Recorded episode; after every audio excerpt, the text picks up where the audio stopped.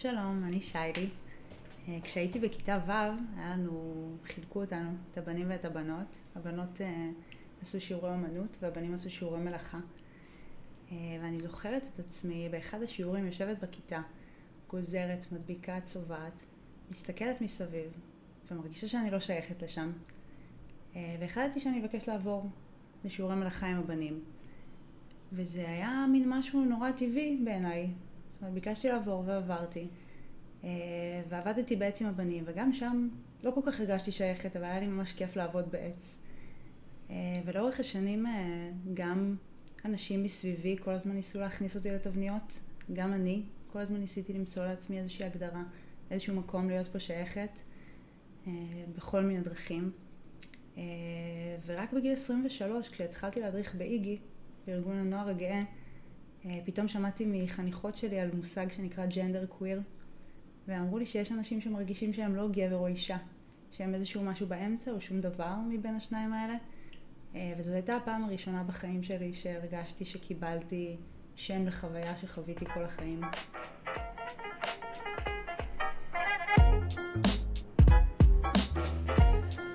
ברוכים הבאים לפודקאסט שלי.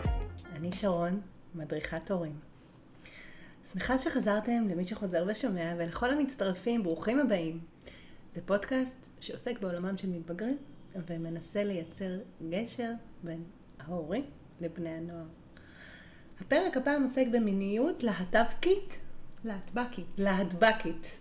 או, עכשיו אני יודעת איך אומרים את זה, להטבקית. וזה אומר שאנחנו מתחילות סדרה של שלושה פרקים שיעסקו בנושא הזה, ולטובת הנושא המדהים והמרתק והחשוב הזה, הזמנתי לאולפן את שיילי, תודה שבאת. תודה שהזמנת אותי, כיף להיות כאן. אז בואי תציגי את עצמך. אה, אז אני שיילי, 31. אה, עבדתי כל השנים אה, עם נוער בכל מיני מסגרות. עבדתי בעלם ובבית דרור, שזה הוסטל לנוער להט"ב במצוקה. והתנדבתי באיגי כמה שנים, ועבדתי בחושן, ועבדתי במידע מין על מין כמחנכת למיניות בריאה. וככה כל השנים עבדתי עם נוער בכלל. אה, וגם בפרט עם אה, נוער להט"ב. את התואר הראשון שלי עשיתי בקידום נוער בסיכון. אה, היום אני עושה תואר שני, לומדת לתואר שני בייעוץ חינוכי. ובתקופה האחרונה הבנתי שהמקום שאני רוצה להיות בו הוא באמת בשיח על זהות מינית ומגדרית. גם עם נוער, אבל בעיקר עם הורים וצוותי חינוך, טיפול, או כל מי שרוצה ורוצה לשמוע ולקבל כלים ומידע. וכיף גדול להיות כאן, ובאמת אה, ככה אנחנו אה, נדבר על זהות מינית ומגדרית, ואולי אני אספר קצת גם מה, אה, ככה על מה אנחנו, על מה אני אדבר. אני אגיד קודם שאני מדברת על עצמי בעיקר בלשון נקבה, בלשון את, אבל אני לא תופסת את עצמי כאישה. אני א-בינארי, שאני אסביר גם, אנחנו ניכנס להגדרות ואני אסביר מה זה בדיוק אומר. אה, וגם כשאני אדבר על אחרות, אז אני אדבר הרבה פעמים בלשון נקבה, ברבות. אה, אז זהו, זה ככה, יש את זה. אה, אז מה שאנחנו נדבר עליו זה קודם כל, אנחנו נדבר על מונחים. אנחנו נעשה איזשהו אישור קו מבחינת השפה, כי היום השיח, כבר, כבר לא כל כך קיים שיח להט"בי אצל נוער, קיים יותר שיח קווירי, שזה שני דברים שהם מאוד מאוד שונים. אם uh, להט"ביות מתייחסת לראשי תיבות של כל אות מה היא אומרת ומתייחסת רק למשיכה או לזהות המגדר, אז uh, התפיסה הקווירית היא כבר uh, היא רחבה יותר, היא ממש uh, זהות שהיא פוליטית, שיש לה הרבה מאוד משמעויות אישיות, כשבעצם המשמעות של קוויריות זה ערעור על כל מוסכמה חברתית או על כל תבנית שקשורה למיניות, למגדר, ליחסים, וזה מתקשר להמון המון המון דברים. אה, וככה החשיפה לאינטרנט בשנים האחרונות אה, הובילה להתפתחות מאוד מאוד משמעותית בשיח, ויש שם הרבה מאוד נוער שחשוף לשיח שעולם המבוגרים לא מכיר בכלל. יש פער מאוד מאוד גדול בין נערה היום אה, בת 16 לבין צעירה בת 27 אפילו, מבחינת המודעות וההיכרות עם העולם הזה.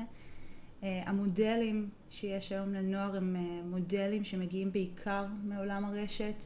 אה, מהיוטיוב, מהטיק טוק, מהאפליקציות ופחות אה, בטלוויזיה, ברחוב.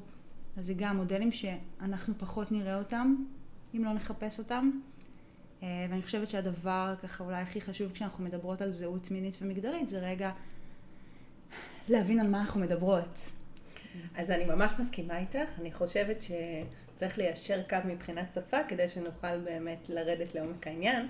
אבל יש לי שאלה לפני, ש... תוך כדי שאת מדברת, אני חושבת, אני אומרת, מה משך אותך לעבוד עם בני נוער? כי כל ה... בעצם כל הקריירה שלך מגיל 23, את מלווה בני נוער, ו... וזה גם גרם לך להרגיש שזה לא מספיק, שאת כבר רוצה לעלות מדרגה, ואת אומרת, אני אלך ישר למחנכים. שאלה מדהימה, תודה על זה.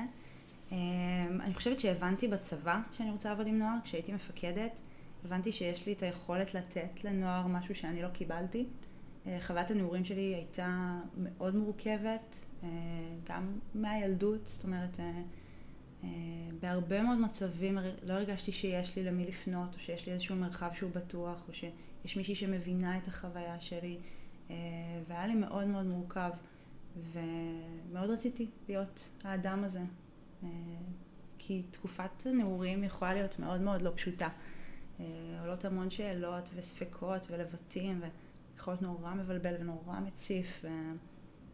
ואני חושבת שכל נער או נערה צריכים רגע איזשהו בן אדם מבוגר שיהיה שם, רגע לתמוך, לתווך. אמ, אז כל השנים עבדתי עם נוער, ומאוד אהבתי את זה, והלב שלי עדיין לגמרי עם נוער. אה, ואני חושבת שבתקופה האחרונה הבנתי שהדרך הכי טובה אולי לעזור לנוער זה לתת כלים לאלה שעובדות ועובדים איתם, או שאלה שנמצאות איתם בבתים. אה, אני כל כך, אני פשוט חוברת אלייך בחוויה הזאת, כי האהבה הכי גדולה שלי היא לשבת עם בני הנוער, אבל אני מבינה שאני חייבת, לא רק בבתים שלהם, אני גם מרגישה שמערכת החינוך צריכה לעבור שינוי משמעותי בכל, בכל כך הרבה פרמטרים ובקבלה. אז uh, תודה.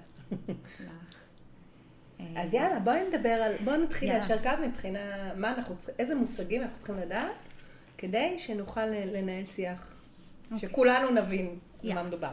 אוקיי, okay. אז אנחנו קודם כל אה, נעשה רגע הבחנה בין מין, מגדר ומשיכה. אה, כי זה הבסיס. אה, הרבה פעמים כשאנחנו לא מבינות דברים מסוימים זה כי זה הכל מתערבב לנו בראש, כל המונחים האלה.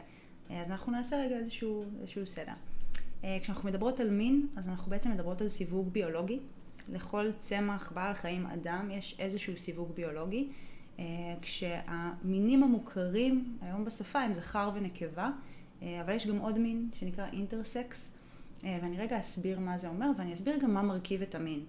אה, כשתינוק, תינוקת נולדת, אז בעצם מסווגים את המין לפי איבר המין. בדרך כלל, אך ורק לפי איבר המין. אבל בעצם יש ארבעה מרכיבים שקובעים את המין. יש לנו את איבר המין, שזה פינופות. יש לנו אברי רבייה, שזה שחלות או אשכים. יש לנו כרומוזומים, יש לנו הורמונים. הורמונים לצורך העניין לכולנו יש את כל סוגי ההורמונים, רק המינונים משתנים, אה, אבל בעצם בסוף מה שקובע את המין זה רק איבר המין. אה, אבל יש אה, אחוז מסוים של אנשים באוכלוסייה שקצת קשה לאמוד אותו, ותכף גם נבין למה, שהם אינטרסקס. שאינטרסקס זה בעצם כל מצב שבו יש שילוב בין ארבעת המרכיבים האלה. יש מצבים שבהם יש איבר מין שהוא לא פינופוט, שהוא איזשהו משהו אחר, שהוא איזשהו מצב ביניים בין פין ופוט. יש מצבים שבהם יש איבר מין, איברי רבייה אה, שמשויכים לאותו מין ובעצם כרומוזומים או עודף של הורמונים של המין ההפכי. אה, ויש מצבים שבהם נדע כבר בלידה ש, שזה אינטרסקס, יש מצבים שבהם במהלך החיים נעשה איזושהי בדיקה ייעודית ונגלה את זה, ויש מצבים שבכלל לא נדע, ולכן קשה לאמוד. אה, מדברים היום, מחקרים מדברים על בסביבות אחוז שניים מהאוכלוסייה שהם אינטרסקס. מה שחשוב להבין על מין זה שהוא מולד הוא ביולוגי, הוא בגוף. זה רק הגוף, זה לא קשור בשום צורה לתחושה שלי, לרגשות שלי, למחשבות שלי, זה בגוף. אה, אפשר לשנות את המין אם רוצות. מה שחשוב להבין שזה פיזי. אם אני רגע הייתי מציירת נגיד איזושהי דמות, בסדר, אה, כזה דמות אנדרוגינית שהיא גם איש וגם אישה וגם הכל, ורגע הייתי רוצה לסמן איפשהו על הגוף את המין, אז הייתי מסמנת אותו בין הרגליים. למרות שאנחנו רגע מבינות שזה לא, לא רק מה שיש בין הרגליים קובע את המין. אבל אם שנייה, כדי שנוכל להבין, אז המין נסמן אותו בין הרגליים. כשאנחנו מדברות על מגדר, אנחנו כבר מגיעות להבניה שהיא תרבותית. בעצם המגדר הוא ההבניה החברתית-תרבותית של המין, בעצם מערכת הציפיות מאיתנו בהתאם למין שסיווגו לנו בלידה. בין אם נולדתי עם פין או עם פוט, מהרגע שהגחתי לאוויר העולם ועד סוף החיים שלי, כל הזמן נזרקות עליי מכל עבר ציפיות לגבי איך אני אמורה להתלבש, להתנהג, איזה רגשות מותר לי להפגין, במה אני אמורה להתעניין, באיזה מקצוע אני אמורה לעסוק, עד כמה אני נחשבת אה, במרחבים מסוימים, עד כמה מותר לי לחקור את עצמי, את המיניות שלי, זה מתקשר להכל. כשבעצם מגדר הוא גם תלוי תקופה. המשמעות של להיות אישה היום בישראל של 2022 אה, זה לא אותה אה, משמעות כמו שהיא הייתה לפני 50 שנה. אני חושבת שהיא לא אותה משמעות של לפני 20 שנה. נכון. אני חושבת ש-20, 2000, והיום זה כאילו עברה מאה. לגמרי. גם אם, גם חמש שנים אחורה, תבניות של מגדר השתנו, גם שנה אחורה. זה, זה בדיוק זה, זה כל הזמן משתנה בהתאם לזמן, לתקופה, אה, והיא גם תלויה תרבות. אה, התפיסה של גבריות היום בישראל היא לא אותה תפיסה של גבריות כמו ברוסיה. נכון. בסדר? יש מקומות בעולם שבהם המקצוע הכי יוקרתי לגברים זה להיות רקדני בלט. בסדר? אז אה, שני דברים שחשוב להבין, שמגדר הוא מאוד מאוד תלוי במקום שאני נמצאת בו ובתקופה שאני נמצאת בו, וזה עוזר רגע להבין שזה בעצם משהו שמלמדים אותנו. זאת אומרת, מה המשמעות של להיות גבר, מה המשמעות של להיות אישה, אז בסוף החברה מלמדת אותנו דרך משחקים ודרך uh, תוכניות טלוויזיה ודרך פרסומות ודרך מוצרים שמוכרים לנו. ודרך אנשי החינוך. אתה פוגש את הגננת הראשונה שלך והיא זאת שתתחיל לבנות את הזהות שלך בתוך מערכת החינוך. נכון, לגמרי. פלוס ההשפעה של הבית, פלוס ההשפעה של המשפחה המורחבת וכולי. נכון, בסוף כולנו מושפעות ומושפעים זה בלתי נמנע, כן, ממה שמלמדים אותנו, ובכל מקום שנסתכל מלמדים אותנו איך להיות גבר ואיך להיות אישה. אה, זה היבט אחד של מגדר. היבט נוסף של מגדר זה הזהות, זה איך אני תופסת את עצמי. זה אם אני מרגישה אישה, זה איזו מין אישה אני מרגישה. האם אני מרגישה שמתאימות לי הציפיות ממני? התבנית הזאת החברתית היא מתאימה לי? יכול להיות שכן, יכול להיות שלא.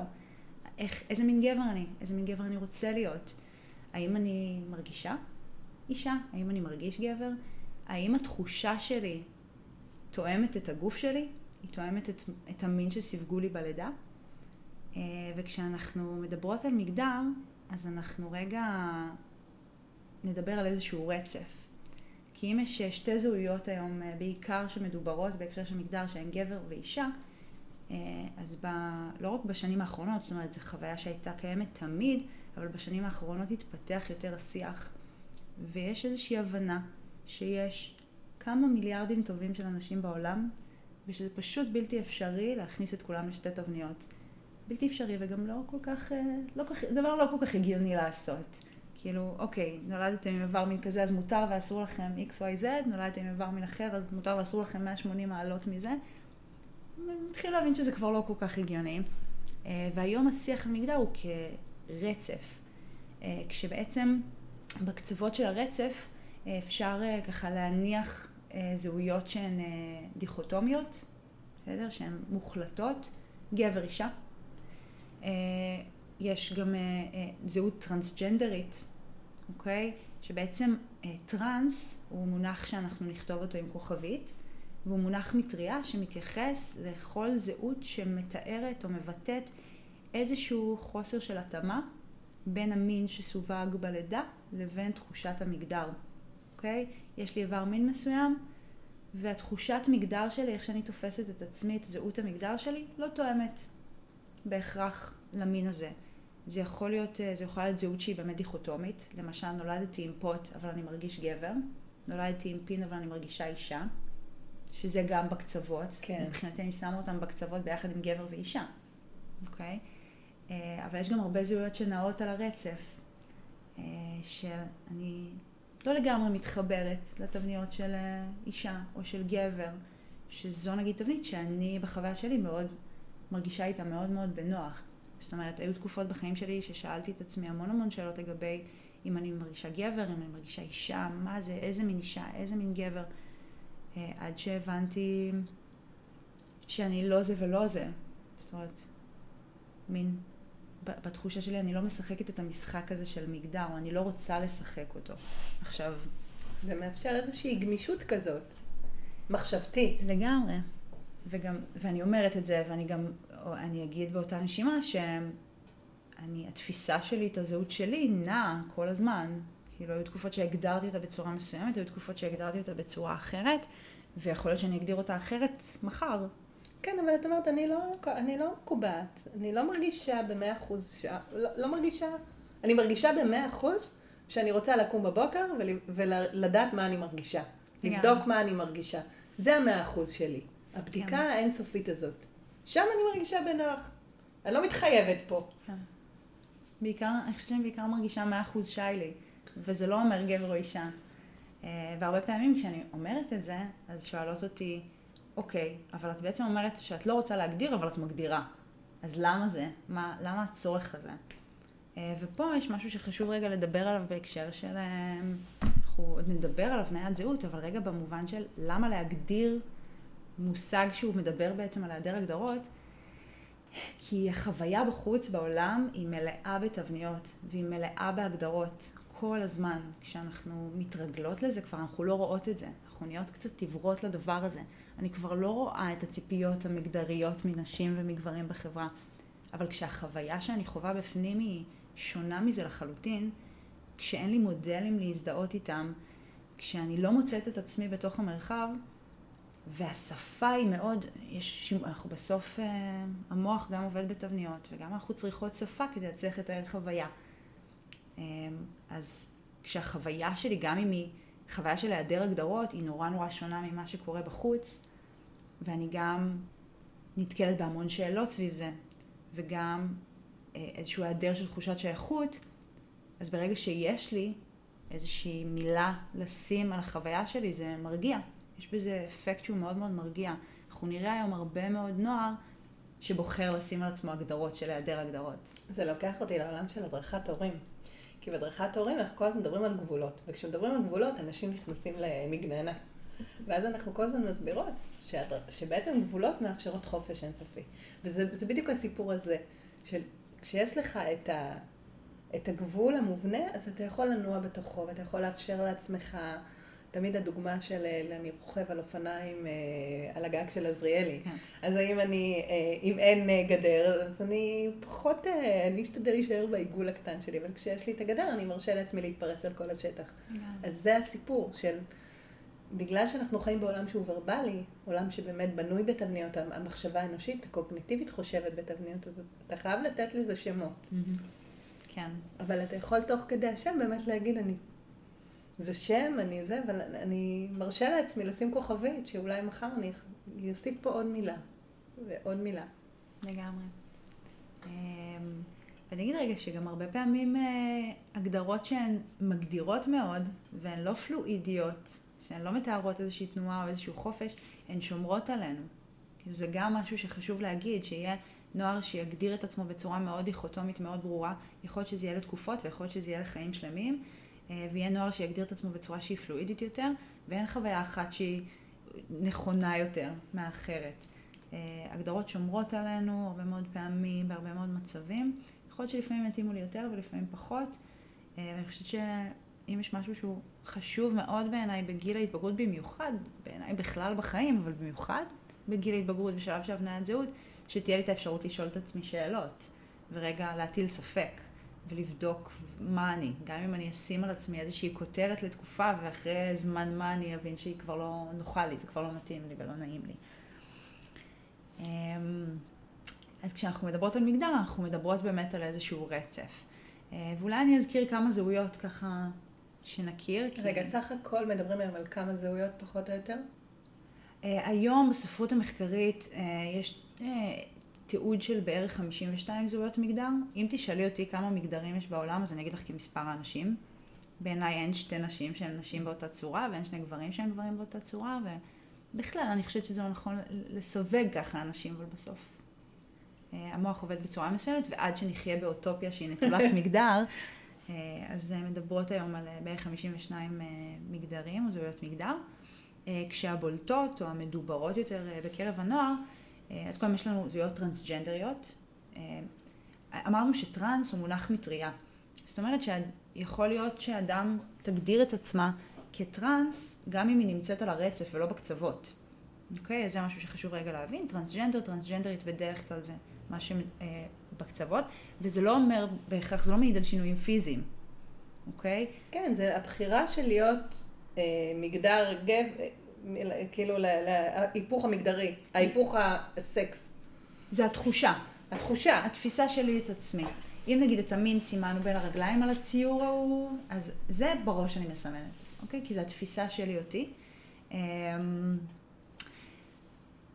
גם הרבה פעמים אה, אה, יכול להיות שמישהי נמצאת בקצה, אבל היא לא עשתה שום שינוי פיזי. בסדר? נעים לה בגוף שלה, זה נוח לה, זה מתאים לה, יכול להיות שהיא רק סידרה את השיער בצורה מסוימת, או שינתה קצת את הלבוש, אבל היא לא תרצה לעשות אה, ניתוחים, והיא לא תרצה לקחת הורמונים. וחשוב רגע לזכור, זה משהו נורא נורא חשוב ומשמעותי, ששינוי פיזי הוא לא, זאת אומרת, זה לא תנאי ללגיטימציה של זהות מגדרית טרנסית. זה חשוב מאוד. באותה מידה יכול להיות שיהיה מישהו שהוא על הרצף והוא ירצה לעשות את כל השינויים הפיזיים האפשריים, בסדר? זהות טרנסית, אה, רגע לפני שאני אולי אגע בזהויות, אני אגיד שזהות טרנסית הרבה פעמים מלווה בדיספוריה מגדרית. אה, כשדיספוריה מגדרית בעצם זה תחושת חוסר הנוחות שנובעת אה, מתוקף ה... כזה השוני בין איך שהמצב של הגוף שלי, או כזה אברי המין שלי, או הגוף שלי באופן כללי, לבין תחושת המגדר שלי. כשדיספוריה מגדרית מאוד מאוד מושפעת מהסביבה. זאת אומרת, אם אני תופסת את עצמי כאישה, אבל אני הולכת ברחוב וכולם תופסים אותי כגבר, או שאני מבקשת שיפנו אליי באת, ובכוונה ממשיכים להתעקש ולפנות אליי באתה, אה, אז זה מגביר דיספוריה מגדרית. אם קשה לי מאוד עם איבר המין שלי ואני צריכה לראות אותו כל פעם שאני נכנסת לשירותים, כל פעם שאני הולכת להתקלח, כל פעם שאני לובשת מכנסיים צמודים, זה יכול להגביר דיספוריה מגדרית. וקבלה של הסביבה ותמיכה יכולות ממש להפחית. הליכים להתאמה מגדרית, אה, התאמות של הגוף אה, בדרך כלל מתבצעות כדי להפחית דיספוריה מגדרית, כשאנחנו יודעות שדיספוריה מגדרית היום היא לא, היא לא הפרעה בפני עצמה, אבל היא יכולה להוביל לדיכאון, לחרדה, לפגיעה עצמית, להפרעות אכילה. אני חושבת שכל הדבר הזה, תמיד כשמישהו מרגיש מחוץ לה, כשהרגשת השייכות שלך היא לא יציבה, אז אתה יכול לחוות את הסימפטומים האלה. אם אנחנו מדברים על מגדר, אז זה דיספוריה מגדרית, אבל גם, את יודעת, כן. אה, כל, כל, כשתחושת השייכות היא לא טובה, אז אנחנו חווים את הניתוק הזה מהסביבה של אני מרגיש שאני בעולם לא יציב, ואז באמת אנחנו חווים.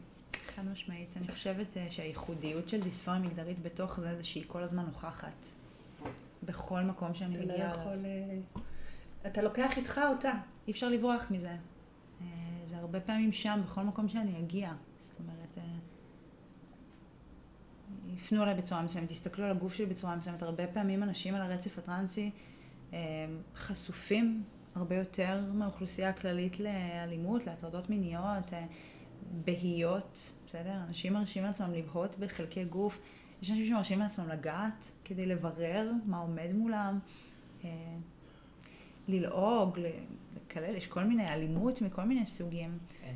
אה, אז זה כל הזמן, כל הזמן שם. אה, אז זאת דיספוריה מגדרית, שזה משהו שמאוד מאוד חשוב לדעת על זהות טרנסית. ואם אנחנו רגע, אני אתן כמה אולי באמת זהויות שהן יותר מדוברות היום, אז זהויות שנמצאות על הרצף, אז יש לנו ג'נדר קוויר, ויש לנו ג'נדר פלואיד ובי ג'נדר, אה, שאלה בעצם, שלושת הזהויות האלה בעצם מתארות איזושהי תנועה על הרצף. כל אחת מהן מתארת חוויה שהיא קצת אחרת. למי שככה לא מכירה, א', אני ממליצה לעשות גוגל, עדיף באנגלית, יש מלא זהויות וזה סופר מעניין. וככה בקריאה ראשונית או בחשיפה ראשונית, אז הן יכולות כזה להיראות מאוד דומות אחת לשנייה. אמ, אבל בעצם יש שם דיוקים, הבדלים שהם משנים בצורה מאוד משמעותית את החוויה. זאת אומרת, אם אני בגיל 23 שמעתי את המונח ג'נדר קוויר, וזה היה הכי קרוב למה שהרגשתי אי פעם בחיים שלי, וישר לקחתי את ההגדרה הזאת ונתתי לה לחבק אותי למשך כמה שנים, אז פתאום כמה שנים אחר כך מצאתי הגדרה אחרת שהיא יותר מדויקת לי. ניואנסים קטנים שהם ממש מדייקים את החוויה. כשאם בעצם ג'נדר קוויר זה מתייחס... אמרנו קוויר זה בעצם ערעור על תבניות באופן כללי, אז כזה, אה, אני תפסתי אותה אז, גם יכול מאוד להיות ששני האנשים יגדירו את עצמם באותה מילה, אבל החוויה תהיה שונה. אז נגיד ג'נדר קוויר אצלי, בחוויה שלי, התייחס למין איזשהו שילוב בין גבר לאישה, איזשהו ערבוב. אמרתי כל החיים, יש בי דברים גבריים, שנתפסים כגבריים בחברה, יש, לי, יש בי דברים שנחשבים, אה, שנתפסים כנשיים, אני איזשהו ערבוב בין השניים, ומין כזה באיזשהו שלב אמרתי, רגע, לא, אני לא, אני לא זה ולא זה. אז היום אני מגדירה את עצמי כא-בינארי, שהא-בינארי, בינארי וא-בינארי זה מונח ממחשבים, אפס ואחד. אז מין כזה, אני לא אפס או אחד, אני הכל וכלום. אז אלה ככה זהויות אולי שאנחנו נשמע אותן יותר, שנמצאות על הרצף, ואני אגיד אה, שני דברים חשובים. אחד, אה, אם אני לא יודעת, וכזה לא, לא ברור לי, ונער, נערה, או בן אדם מבוגר אפילו מספרת לי, אה, או נותנת שם לאיזושהי חוויה שלה ואני לא יודעת מה זה אומר, אז לשאול, מה, מה זה אומר? כי גם יכול להיות שקראתי עכשיו מאמר של 30 עמודים על זהות ג'נדר קווירית, אבל החוויה שלה היא אחרת. יכול להיות שהיא משתמשת בשם הזה, אבל בסוף היא תתאר לי חוויה שהיא אחרת. אז גם לשאול ולבקש כזה להסביר את החוויה. אה, לזכור שלהרבה מאוד אנשים ונוער, במיוחד נוער שהוא כזה מתמודד עם מורכבויות ועם קשיים ועם איזשהו צורך גם כל הזמן להגן על הזהות שלו, אז הרבה פעמים הם לא ירצו כזה להיות גורם המידע, הגורם, הגורם שמספק לנו מידע. אמ, יכול להיות אמ, אמ, שזה, שימאס להם, ימאס להם להסביר או להצדיק את הזהות שלהם, והם מין יהיו בכזה מקום של לכי תעשי גוגל, מה את רוצה ממני? ויכול להיות שהם יהיו מאוד uh, בטוחים בקשר לזה ופתוחים וירצו להסביר ולדבר, ואם הקשר שלי עם הנער או הנערה הוא טוב, ואני יכולה רגע לשאול לא ממקום של רגע רגע, כאילו לא ממקום שהוא תוקפני או שיפוטי, אלא ממקום של קראתי, אבל אני רוצה להבין את החוויה המדויקת שלך. בדיוק. אני חושבת שזה ההבדל. Um, זה דבר אחד שהוא חשוב. אני חושבת, אני רוצה להדגיש פה בקטע של הדרכת הורים באמת, זה שמאוד חשוב אם אתם חושבים ומרגישים וחשים והילד משתף, באמת לחקור קודם את הנושא, לבוא כבר עם ידע מוקדם. אבל שהידע המוקדם הזה יהיה לכם רק איזושהי משענת, לא להשתמש בו. להגיד, חקרתי, כי עניין אותי, כי אני רוצה להרגיש קרוב אלייך או אליך. אבל בוא תסביר לי מה החוויה שלך, תדייק. לגמרי, זה נורא נורא חשוב, וזה גם משהו שאנחנו באמת נדבר עליו אה, ככה במפגש האחרון אנחנו נדבר על מה אפשר לעשות וכלים באמת לעבודה עם נוער והדבר אולי הכי חשוב זה לרכוש ידע כי ידע הוא גם מפחית חרדה והוא גם עוזר לי רגע להבין שנייה איזושהי חוויה והוא גם עוזר לזאת שמולי להרגיש שאני שם, שאני רוצה, שזה חשוב לי. אה, אבל באמת גם למדתי, יש לי את החלק התיאורטי אבל זה לא אומר שאני מבינה את החוויה שלך. אה, וגם אחרי שתסבירי יכול להיות שאני לא אבין וזה בסדר. אה, אני חושבת שהדבר הכי גדול שאנחנו יכולות לעשות זה להבין שיש חוויות שהן קיימות גם אם אנחנו לא מבינות אותן. זה משהו סופר... וגם להשלים עם זה שאנחנו באמת לא נבין אותם אף פעם עד הסוף. כי זה חוויה של מישהו אחר. זה לא משנה, זה יכול להיות כל חוויה. אנחנו לא נבין אף פעם חוויה של מישהו אחר עד הסוף. לגמרי. הרבה פעמים כשאני מדברת אה, עם נוער או עם צוותים ואני רוצה כזה להסביר את החוויה הטרנסית או לנסות לעזור להם להבין, פעם הייתי משתמשת בדימוי של, אה, דמיינו לעצמכם שמחר בבוקר אתן מקבלות אה, זוג נעליים שגדול עליכם בשלוש מידות או קטן עליכם בשלוש מידות, ואלה הנעליים שאתן צריכות ללכת איתם עד סוף החיים. אה, עוד, אבל פתאום בתקופה האחרונה כזה חשבתי, אוקיי, אולי הדבר, הדרך הכי, הגיונה, הכי הגיונית לעשות את זה, זה לבקש מכל אלה שמרגישות ומרגישים בנוח עם הגוף שלהם מבחינת המגדר, בסדר? שמרגישות שיש התאמה בין המין לבין המגדר, מחר בבוקר קמות עם גוף של המין ההופכי. הן עדיין מרגישות מה שהן מרגישות, אבל זהו, כל העולם מסביב תופס אותן כמשהו אחר. כל מקום שהן הולכות, הגוף שלהן הוא אחר. אז אני אומרת, אוקיי, זה יכול להיות מגניב ליום, ליומיים, לשבוע, להתנסות רגע. אני חושבת שכולנו, רובנו היינו רוצות כזה לחוות את הדבר הזה. בטח. אבל מה קורה כשההתרגשות הזאת עוברת? מה קורה כשאני ממשיכה להרגיש אישה ופתאום הגוף שלי הוא אחר? וזה אולי קצת עוזר להבין את החוויה, אבל לדעתי גם לא עדיין עד הסוף. אה, הדבר השני שרציתי להגיד, אה, בהקשר הזה שהוא חשוב, זה לשון פנייה. לשון פנייה זה משהו שהוא מאוד מאוד חשוב לאנשים על הרצף הטרנסי. אה, שוב, כי אם אני חווה את עצמי בצורה מסוימת, ואני כל הזמן מקבלת תזכורות מהסביבה לזה שאני, שלא תופסים אותי כמו שאני תופסת את עצמי, זה יכול להיות מאוד מאוד מורכב, ולשון פנייה היא מאוד מאוד חשובה. אה, אם אני יודעת שיש מולי נער, נערה, שעוברים איזשהו תהליך של חקירה בקשר לזהות המגדרית שלהם. אז תמיד לשאול, או בכלל, אם אני פוגשת אדם שלא ברור לי, זה לא ברור לי מה הזהות המגדר, אז הדבר הכי מכבד שאפשר לעשות זה לשאול. אפשר לשאול מה לשון הפנייה, או איך לפנות, ואז האדם שמולי תגיד לי בעצם. זה לא קצת טריקי? מה? שזה מישהו שאולי בעיניך נראה או נראית אה, לא מתאימה למגדרה, אבל היא מרגישה שזאת לא החוויה, ש... זאת אומרת, היא מרגישה כן מתאימה למגדר. זאת אומרת, שאני ראיתי מישהו, זה כמו ששואלים מישהי, מזל טוב, את בהיריון, או זה, והיא לא. אז כאילו זה, זה איזשהו לקחת חירות לגשת לבן אדם ולהגיד, אני מסתכל עליך ואני רואה שאולי... אה, שאלה זה מעולה. טריקי קצת. שאלה מעולה. אז אני אגיד אה, שקודם כל, אה, אני חושבת שבדרך כלל, אוקיי, אם בעיניי כזה האדם שעומד מולי, לי זה לא ברור, אז, יכול, אז זה כנראה לעוד אנשים לא ברור, וכנראה שזה משהו שהיא מתמודדת איתו ביום יום שלה.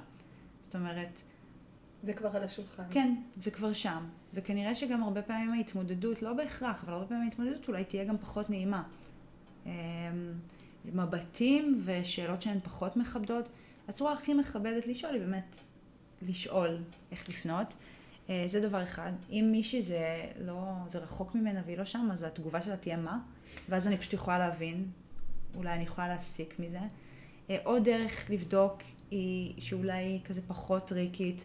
אמ, זה לנסות לדבר אה, בשפה שהיא נטולת פנייה מגדרית, שזה סופר קשה בעברית. בעברית אני זה ממש בתרגול, קשה. ממש, אני בחודשים האחרונים בתרגול יומיומי. תשתפי, איך עושים את זה?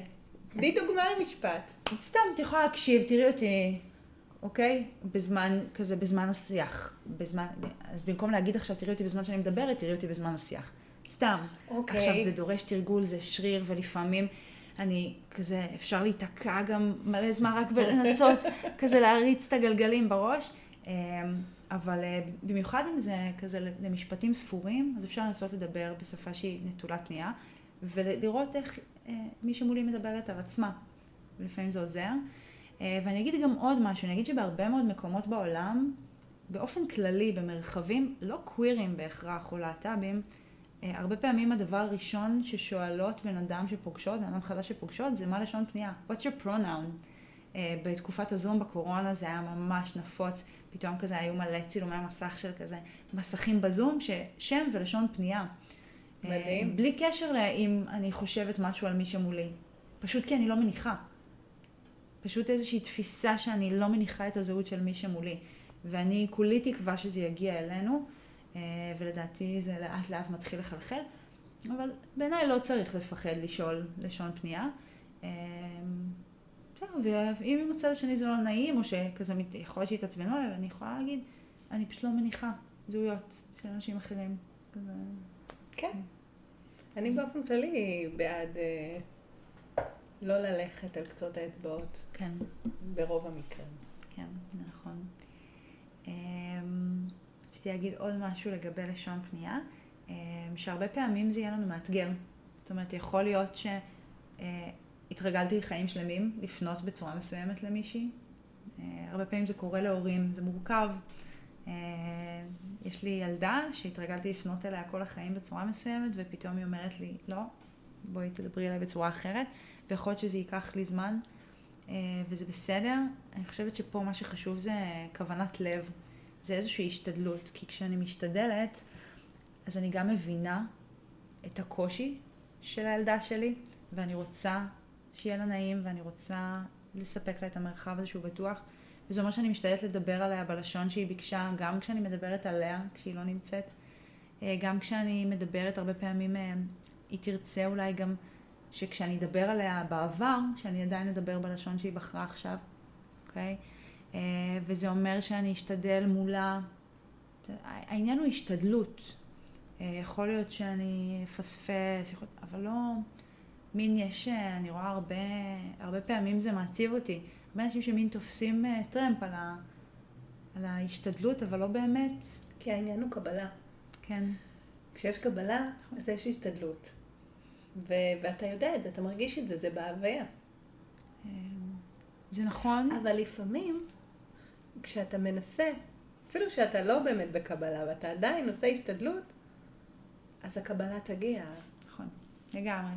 הרבה פעמים זה ממש fake it until you make it. כן.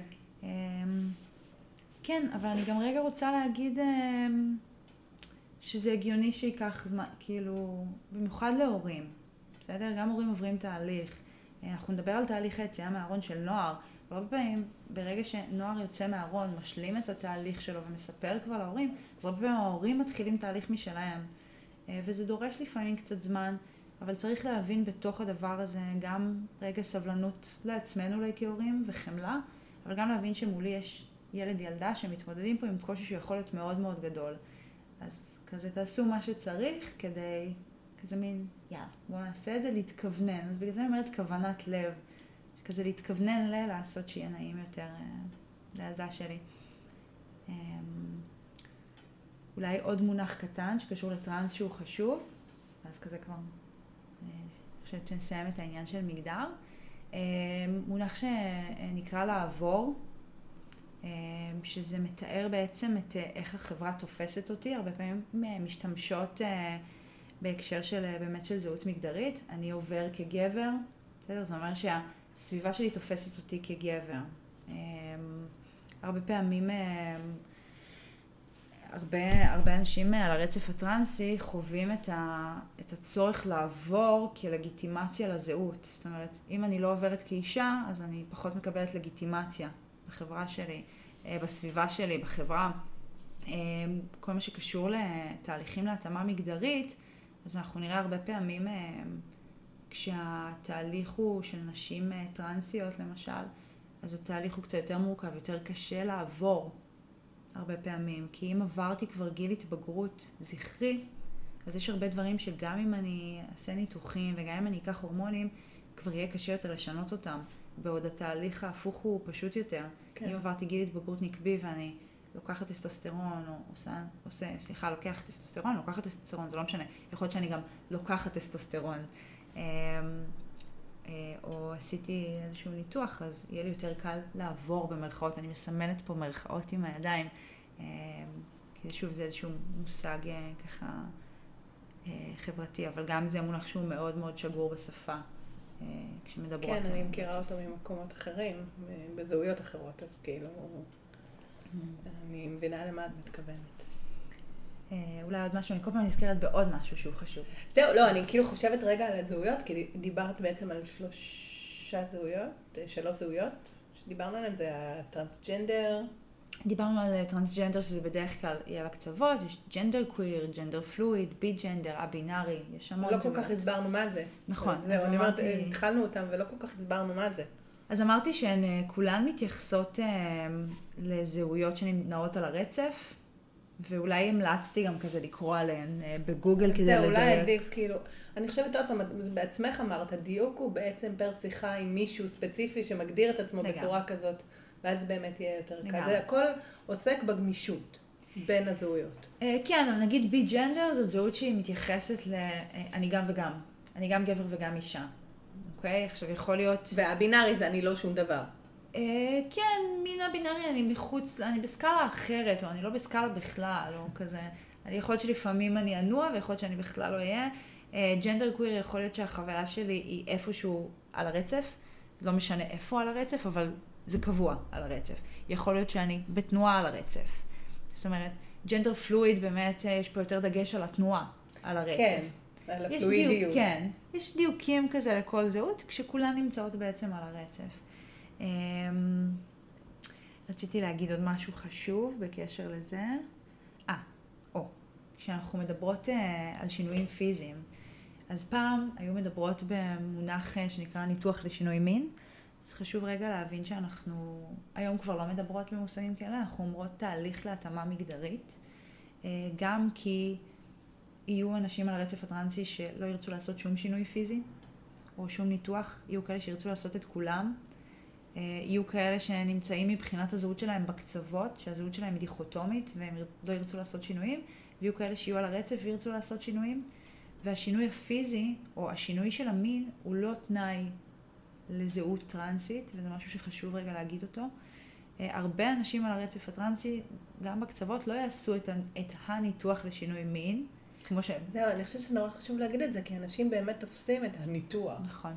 כאילו זה הפסגת השאיפות והחלימה, וכדי... אה, וזה בכלל לא ה... נכון. אה, כפסגת, כאילו כפסגת השאיפות, וגם כזה, זה מה שצריך לקרות כדי שהזהות הזאת תקבל לגיטימציה. כי זה עוד פעם להכניס את זה לתבניות, כדי שאנחנו נדע... שיהיה לנו נוח. כן, יהיה לנו נוח. זה מה שאתה רוצה תהיה, אבל תחליט. מה שאתה רוצה תהיה, אבל שזה יתאים למה שיש בין הרגליים. ותחליט, כן. כאילו, ת- ת- החלטה, חד שנדע. אה, אז גם זה, כזה זו סיבה שאנחנו לא נגיד אה, ניתוח לשינוי מין, וגם כי אנחנו כבר יודעות שיש ארבעה גורמים שמרכיבים את המין. וגם אם שיניתי את איבר המין שלי, או גם אם איבר המין שלי מסוים, זה לא אומר בהכרח משהו על המין. אה, זהו, אז אנחנו אומרות תהליך להתאמה מגדרית. אה, וגם כשאנחנו מדברות כזה על אה, דרך כזה להציג זהות, זה אני יכולה להגיד נער טרנסג'נדר, במקום להגיד אה, בן שהיה בת. כי ברוב המקרים הוא לא היה בת, אף פעם. החוויה נכון. היא חוויה מילדות, אנחנו רובנו מבינות את זהות המגדר שלנו בסביבות גיל 4-5. גם אם אני לא יודעת להגיד בגיל 4-5 אני ג'נדר פלואיד, אני יודעת אם, אני, אם מתאים לי, התבניות אם משהו והציפיות. מרגיש לי לא נכון, כן. ב- ב- בקבוצה שאני נמצאת בה. אבל זה באמת, אני, עלתה לי שאלה שאמרת שיותר קשה לעשות את ההתאמה המגדרית אחרי גיל ההתבגרות הגברי, ל- לעשות את זה. זכרי. ל- זכרי. למה זכרי ולא גברי? בואי נראה. כי זה, אה, רגע, רגע, את מלחיצה אותי עכשיו? שנייה, אני מרגישה במבחן, אני לא טובה במבחנים. מה זה זכר? זכר זה מין. מין, ואנחנו מדברות על מגדר. נכון. זה מה שהתכוונתי, זה פשוט לא התחבר לי עוד, היה פה ניתוק. אז אנחנו מדברות על זכרי, שזה מין. אוקיי, אז... אבל אני יודעת שלא נותנים לעשות את תהליך התאמה מגדרי עד אחרי גיל ההתבגרות. אה, זה לא נכון, היום לשמחתנו זה לא נכון. אז זה לפני כמה שנים, נכון? נכ- כן, התעדכן. היו שינויים. כן, היו שינויים בשנים האחרונות. אה, כן, אה, קטינות, קטינים צריכות אישור הורים.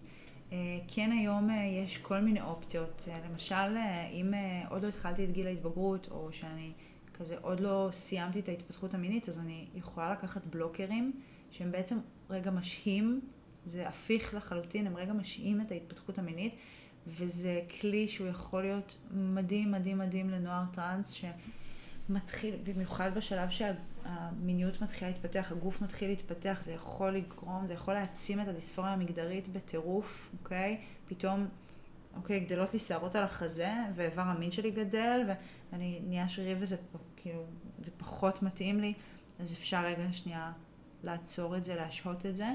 אה, אפשר גם לקחת הורמונים בגיל ההתבגרות, אפשר גם לעשות ניתוחים. אה, כמובן שזה דורש ליווי, אה, ועדה, אה, בדיקות מקיפות מעמיקות, שזה אכן, שזה אכן הדבר הנכון. אה, מה את באמת אומרת על התהליך? בת- על כל ה... כי לפעמים את אומרת, ממש צריך לעבור פה תהליך מורכב. תראי, יש הרבה דברים היום ברפואה באופן כללי בארץ שהם עדיין לא מאה, וגם במיוחד בכל מה שקשור לרפואה שהיא להטבקית ולתהליכים להתאמה מגדרית, יש הרבה מאוד מורכבות. אנחנו בהתפתחות, המצב היום הוא יותר טוב ממה שהוא היה לפני שמונה שנים, אה, אבל עדיין אה, יש אנשים שנתקלים בהרבה מאוד קשיים. אה, אין היום הרבה אופציות לניתוחים בארץ, הרבה מאוד אנשים צריכות לנסוע לעשות ניתוחים בחו"ל, להוציא המון המון כסף, החלמה מאוד ארוכה, רחוק מהמשפחה, מהחברות. אמ, צריך לחכות הרבה זמן, כל מה שקשור לשינוי סעיף מין בתעודת זהות, כל מיני דברים שקשורים לרפואה, יכול להיות נשמע מאוד לי מורכב. תהליך נורא מתיש. יכול שזה להיות. גם... אה, הוא יכול להיות מתיש. אמ, אני אגיד ש... שהיום גם המצב יותר טוב וגם יש באמת ארגונים מדהימים שפועלים כדי לשפר את המצב הזה בדיוק. אמ, כל מה שקשור אה, להורמונים היום הרבה יותר קל אה, מפעם. אה, בלוקרים, גם עצם זה שנוער יכול בכלל, זה משהו שפעם לא היה אפשרי.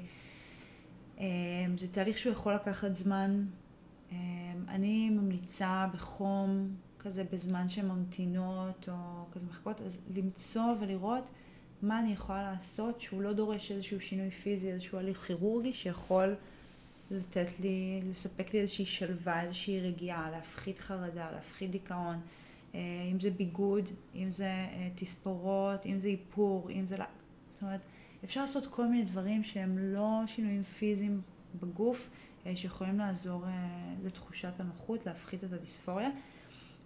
תמיכה, שוב, תמיכה היא בעיניי הכל, זאת אומרת, אם יש לי מקום בסוף שאני חוזרת אליו ואני מקבלת לגיטימציה לזהות שלי ומחבקות אותי בו ומכילות אותי ונותנות לי להיות מי שאני, זה גם מפחית משמעותית את הדיספוריה. אני חושבת שבסוף בבית, מה קורה בבית זה מאוד מאוד משמעותי, זה הרוב המוחלט, אבל אני רוצה ביחד עם זאת להגיד שזה לא אומר שאם לא מקבלות אותי בבית, אני לא, לא יכולה להיות בטוב, החוויה שלי לא יכולה להיות חיובית. יכול להיות שאני אצטרך לעבוד קצת יותר קשה כדי למצוא מקומות אחרים שמקבלים אותי ומכילים אותי, אבל זה לא אומר שזה לא אפשרי. אבל זה אולי רגע מסר להורים, כזה שאני רוצה להגיד שאני יודעת שלהורים הרבה פעמים זו חוויה מורכבת. כשנער נערה יוצאים מהארון, במיוחד כטראנס, במיוחד היום כשאנחנו רואות שיותר ויותר נוער יוצא מהארון כטראנס, אמ, וישר, זאת אומרת, כזה גם פה חשוב להגיד שיכול להיות ש... כזה שזה איזשהו תהליך של חקירה ובדיקה ובסוף הם יגיעו לאיזושהי תשובה ויכול להיות שלא יגיעו לתשובה ויכול להיות שהתשובה תהיה על הקצה, יכול להיות שתהיה על הרצף אבל אמ, שזה, אני, זה ממש אה, טבעי שהתהליך הזה יהיה מורכב לי, שזה יטלטל אותי, שזה יגרום לי כזה להצטרך להתמודד עם כל מיני שדים. הורות היא גם ככה משימה נורא נורא קשה, ואז פתאום זה יכול מאוד מאוד לטלטל את המשפחה, את הבית, אותי כהורה.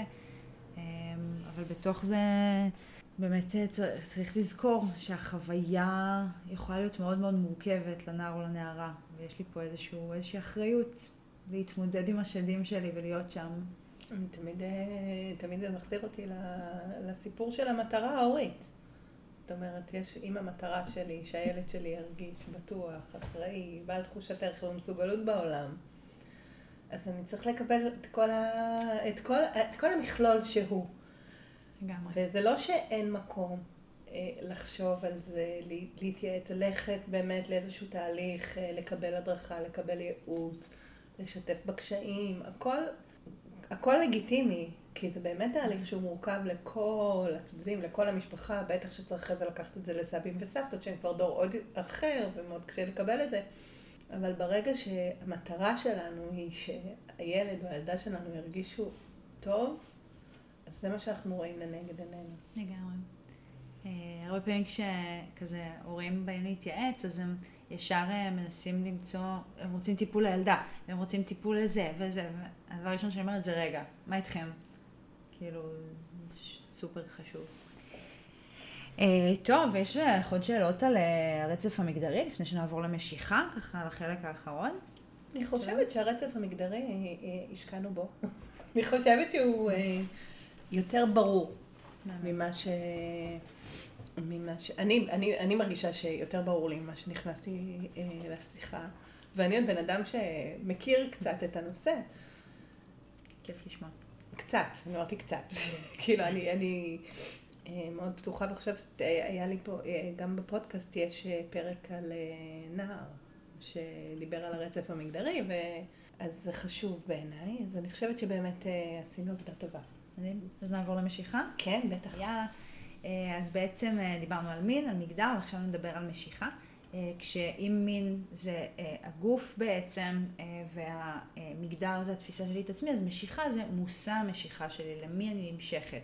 שאנחנו מחלקות משיכה לשני סוגים, יש לנו משיכה מינית, משיכה שהיא פיזית, שהיא בליבידו, ומשיכה שהיא רומנטית, היכולת להתאהב. ואני חושבת שזה מאוד מאוד חשוב לעשות רגע את ההפרדה הזאת ולהבין שיש שני סוגים של משיכה. א', באופן כללי, לא משנה למי אני נמשכת. זהו, זה... זה הגיוני שאני אמשך לבן אדם בלי להתאהב בו, או בה, והגיוני שאני אתאהב בלי להימשך, והגיוני שבתקופות מסוימות בחיים המשיכה המינית שלי אולי אה, תהיה נמוכה יותר, ויכול מאוד להיות שלא תהיה קיימת בי משיכה מינית בכלל, יש אנשים שלא חוות משיכה מינית וזה לגיטימי וחשוב מאוד לנרמל את זה, כי הרבה פעמים נוער חווה חוויות מיניות לא מיטיבות מתוך מקום של ציפייה, של דרישה חברתית, בלי לרצות באמת. ויש נוער שפשוט לא חווה משיכה מינית, וזה לא מעיד על איזושהי בעיה או על איזושהי טראומה, כמו שלפעמים אנחנו טועות לחשוב. פשוט יש נשים שלא חוות את זה. יש אנשים א-מיניים. כן, א-מיניות זה דבר שהוא קיים, הוא לגיטימי לגמרי. ואותו דבר גם יש אנשים שהם א-רומנטיים. יש אנשים שלא מתאהבים. זה לא אומר שאין להם יכולת לאהוב או לקיים מערכות יחסים שהן אה, חבריות, משפחתיות, אוהבות. פשוט אומר שאין שם את, ה, את המוטיב של התאהבות. אמ, יש אנשים שלא חווים לא את זה ולא את זה. יכול להיות שיהיו א-רומנטיות שיקיימו קשרים מיניים, יכול להיות שיהיו א-מיניות שיקיימו קשרים רומנטיים, שיהיה בהם גם אולי מגע ואינטימיות מאוד מאוד גדולה, אבל יכול להיות שהם לא ירצו מגע באיבר המין, או יחסי מין כמו שאנחנו מכירות אותם בחברה היום ומדברות אותם, אה, או בכלל מיניות. זה רצף. הרצף המיני, זהו, אז ישר אמרתי, רגע, יש פה זה, אז יש גם רצף. היום הכל מדובר ברצפים. מדהים, אז הנה. כי זה בדיוק הדבר, לגמרי. של המציאות היא לא שחור לבן. זה. נכון, אז כמו שדיברנו על מגדר במונח של רצף, אז גם על משיכה אנחנו מדברות במונחים של רצף. היה לי חשוב רגע לעשות את ההפרדה בין משיכה מינית למשיכה רומנטית, כדי שנבין שהם שני רצפים נפרדים, שלפעמים הם יבואו ביחד ולפעמים לא. ולפעמים שניהם יתקיימו ולפעמים אף אחד מהם לא יתקיים. זה יכול להיות בתקופות חיים וזה יכול להיות לאורך זמן, זה יכול להיות חיים שלמים. כשבעצם כל אחד מהרצפים האלה, גם משיכה מינית וגם משיכה רומנטית, יש לנו בקצוות אה, משיכות שהן למין ומגדר אחד. לא משנה אם זאת משיכה הטרוסקסואלית למגדר ההופכי, או משיכה הומוסקסואלית לסבית למגדר שלי. זה מה שנמצא בקצוות. כשכל הרצף באמצע הוא רצף מאוד מאוד רחב, שככה, היום אנחנו יודעות שבערך 20% מהאנשים בעולם, אני אגיד רגע משהו רדיקלי ואני אסביר אותו, אוקיי? אני הולכת להטיל פצצה. אני הולכת להטיל פצצה. 20% מהאנשים בעולם נמצאים כל החיים שלהם בקצוות. רק 20, אנש... 20% מהאנשים זה אנשים שכל החיים שלהם יחשבו, יפנטזו, יממשו את המשיכה שלהם, יסתקרנו, ירצו רק מין או מגדר אחד. לא משנה אם המשיכה היא הטרוסקסואלית או הומולסבית, אוקיי? מיעוט האנשים בעולם, רוב האנשים, שזה 80% מהאנשים בעולם, מתישהו במהלך החיים שלהם ישאלו את עצמם שאלות בקשר לזהות שלהם, למשיכה שלהם, יסתקרנו פתאום לגבי מין או מגדר שלא סקרן אותם בעבר, אה, ירצו לחוות איזשהו משהו, יתנסו. זה לא אומר שכולם יעשו משהו בקשר לזה, כי שוב, בחברה שלנו היום יש, יש במקומות מסוימים או למגדרים מסוימים יש יותר לגיטימציה ויש כאלה שיש להם פחות לגיטימציה לבחון, אבל בערך 80% היו באיזשהו שלב בחיים שלהם לרגע, רוצות, רוצים לבדוק את הדבר הזה, גם אם זה נשאר רק בפנטזיה. אמ, ובעצם הרצף של משיכה הוא רצף מאוד מאוד רחב, ויש מונח שנקרא ביסקסואליות, שעד לפני כמה שנים כשהיו מדברות על ביסקסואליות, אז ההגדרה הייתה משיכה גם לגברים וגם לנשים. אבל בשנים האחרונות השיח המגדרי התפתח, ואנחנו יודעות שיש יותר מגדרים מרק גבר ואישה. אז בעצם ביסקסואליות זה מונח מטריה, כמו שטראנס הוא מונח מטריה, אז גם ביסקסואליות זה מונח שמתאר מגוון של זהויות שמבטאות משיכה ליותר ממגדר אחד, אוקיי? Okay. עכשיו אני תכף אתן גם פה כמה דוגמאות למשיכות, כן. אבל אני אגיד רגע שאם דיברנו על שני רצפים של משיכה מינית ומשיכה רומנטית, אז ביסקסואליות יכולה ממש להתפרס על פני שני הרצפים האלה. יכול להיות שאני נמשכת מינית ורומנטית למגדר מסוים, ואני נמשכת לעוד מגדר רק מינית, או רק רומנטית. אוקיי? סתם, זרקתי דוגמה, אבל זה יכולים להיות לזה מלא ביטויים. זה מהפכה מחשבתית, שתדעי. אני כאילו חושבת לעצמי, אתה יכול להימשך רומנטית. גם. זה מדהים. אז הרבה פעמים יש... זה כל כך עולם מאפשר. כן, וזו חוויה שאני חושבת שהרבה אנשים חווים חוות אותה. כי אם אני עכשיו נערה ש... למשל, אני יוצאת רק עם נשים, או מתאהבת רק בנשים, ונמשכת אליהן, ופתאום אני מוצאת את עצמי נמשכת לנער בשכבה שלי, ואני לא יודעת שזה משהו שהוא לגיטימי והוא קיים. זה יכול להיות מאוד מאוד מבלבל אולי בחוויה שלי. רגע, מה זה אומר עליי? אוקיי, אז אני עכשיו אני הטרו, אז אני לא לסבית, אם הגדרתי את עצמי כלסבית, רגע, אבל אם אני נמשכת רק מינית, זה גם נכנס לתוך הכתוב? אז כן, הכל באופן כללי ביסקסואלית זה שיש איזושהי משיכה, איזשהו סוג של משיכה ליותר ממגדר אחד. וזהויות ביסקסואליות מדוברות היום, יש לנו פאנסקסואליות, שהיום נוער מאוד אוהב את ההגדרה הזאת, מאוד. כי היא ההגדרה האולטימטיבית ל... פשוט לאהוב ולהימשך. הכל אני יכול, זה כאילו ממש. מאפשר, זה כאילו נוער מצא מקום, משבצת של הכל, אני יכול הכל. ממש, אז פנסקסואליות אומרת שזו משיכה בעצם שהיא לא תלויה במין או מגדר. זה לא, האיבר מין או התפיסת הזהות מגדר לא, לא זאת שגורמת לי להימשך או לא להימשך לבן אדם. במחשבה שלי ככה התחלנו. האנושות ככה התחילה. חד משמעית. לא יודעת מה קרה באמצע, ואיך זה כאילו הגענו להיום, אבל ככה התחלנו. כן. אה, לרובנו יש פוטנציאל למשיכה ליותר ממגדר אחד. בסוף, שוב, התבניות החברתיות מנווטות אותנו למקום מסוים. אה, יש לנו פוליסקסואליות, שהיא משיכה לשלושה מגדרים ומעלה, לצורך העניין. יש עוד המון המון מושגים מונחים בתוך זה, וזה גם משהו פה אני גם ממליצה לשאול. אה, כשהרבה בעצם פשוט יתארו את עצמם, יגדירו את עצמם כביסקסואלים, שזה אומר משיכה ליותר ממגדר אחד. ואז בתוך זה יכול להיות מלא דברים. אמ, יכול להיות שאני נמשכת, אה, יש מלא מגדרים, כן? אז יכול להיות שאני נמשכת למגדר מסוים בצורה כזאת ולמגדר אחר בצורה אחרת. אמ, משהו שחשוב אה, להגיד רגע על ביסקסואליות, שביסקסואלים וביסקסואליות אה, חווים הרבה מאוד מחיקה. אמ, כזה יש מין, שוב, אנחנו חברה שאוהבת מאוד לדבר בשחור ולבן, וברגע שיש משהו על הרצף, אז הרבה פעמים דוחפים נוער כזה להחליט, גם מבוגרות אה, דוחפות כזה, דוחפים נוער ומבוגרות להחליט, לבחור. אוקיי, אם יצאת עם גבר, זה אומר שאת הומו. את בזוגיות עם אישה, זאת לסבית. את בזוגיות עם גבר, יש לך משפחה, זאת לא ביסקסואלית. אה, לא יכול להיות, לא, לא יכול להיות, לא ניסית, את צריכה. כל מיני, כל מיני אמירות מבטלות. זהות ביסקסואלית היא קיימת. אה, הרבה פעמים אומרים שזה שלב, שזה בלבול. אה, א', יכול להיות שזה שלב, כל דבר בחיים שלנו יכול להיות שהוא שלב. אה, יכול להיות שאני לובשת עכשיו רק שחור כי זה שלב. בגיל יכול... ההתבגרות גם יש באמת המון נכון, שלבים. נכון, וזה בסדר וזה מותר וזה לגיטימי ומותר לי לבדוק. וגם יכול להיות שזה לא אבל שלב. אבל להגיד, גם כשבן אדם נמצא בשלב, ושמישהו אומר לו, זה רק שלב, זה הדבר הכי פוגעני ממש. שיש. זה בסדר שזה שלב, וזה בסדר אפילו לחשוב, נגיד בתור הורה להגיד, טוב, הוא בשלב עכשיו. אבל תכבד את השלב כאילו הוא לא שלב, כן. כאילו זאת המציאות כרגע. לגמרי. וגם להיות כזה, כן, גם לכבד וגם שנייה להבין שיכול להיות שזה לא. כן, כן. בהכרה של, כן. תקבל את זה כמו שזה. לגמרי. אם זה יהיה שלב, סבבה, אם זה לא יהיה שלב, סבבה. לגמרי. אז זה משהו שהרבה מאוד ביסקסואליות חוות, בעצם איזושהי מחיקה של הזהות הביסית. אה, יש איזושהי תפיסה שביסקסואליות הן בוגדניות. הרבה אנשים אה, שלא רוצים לצאת עם ביסקסואלים, אוקיי? הרבה נשים שפתאום הן שומעות שגבר שאני יוצאת איתו גם היה עם כזה עוד מגדרים חוץ מנשים, אז זה הרבה פעמים כזה גורם לדחייה.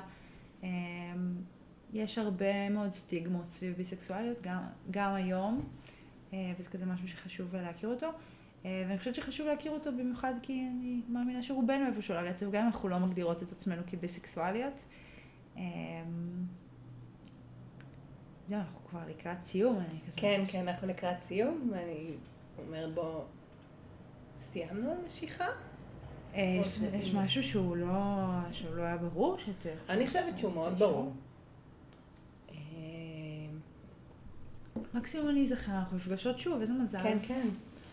אני מרגישה שבכלל עוד לא התחלנו. זה כאילו, אני מרגישה שאנחנו במבוא של המבוא. לגמרי, זה היה המבוא של המבוא. והוא כבר מאיר עיניים. איזה כיף. יהיה ממש.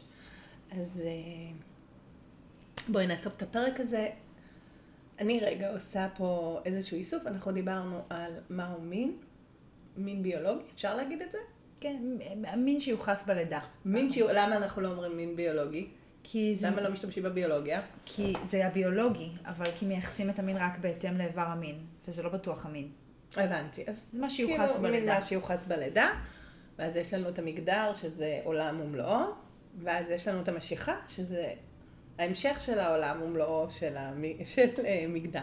אז בעצם דיברנו על, ו... ופה בתוך כל הדבר הזה יש שפה של, מוס... של מונחים שאנחנו uh, נשתמש בהם בהמשך. אולי נזכרתי בעוד דבר אה, רגע קריטי. כן. כן. שאין, אה, המין, המגדר והמשיכה לא משפיעים אחד על השני. זאת אומרת, המשיכה שלי לא תלויה במגדר, והמגדר שלי לא תלוי במין שלי. זה ממש חשוב. חשוב. זה, זה תוספת חשובה. כי הרבה פעמים בראש, כאילו אנשים ממש, אה, זה השילוש הקדוש. ממש. ו- ו- וזה לא. כל אחד עומד בפני עצמו. לגמרי. אז טוב, אני כבר לא יכולה לחכות שניפגש עוד פעם. איזה כיף. אני הולכת לשמוע את ההמשך. אז אה, אנחנו מסיימות להיום, ואנחנו נשאיר אתכם עם סקרנות למפגש הבא שלנו שיהיה על... או, במפגש הבא אנחנו נדבר על אה, זהות להטבקית בגיל ההתבגרות, על תהליך של הבניית זהות, תהליך של יציאה מהארון, אה, על אה, מורכבויות, על ריגושים, על מה זה אומר להיות נוער להטבק היום בישראל. יא. אז בואו, יהיה ממש ממש מעניין. מקווה שהיה לכם מעניין גם הפרק הזה. מוזמנים ומוזמנות לשאול שאלות, לכתוב בכל הערוצים. אה, אולי יש לכם שאלות ספציפיות שאני לא שאלתי ואתם רוצים לדעת. תודה על ההאזנה. נתראה בפרק הבא, וביי. תודה, ביי.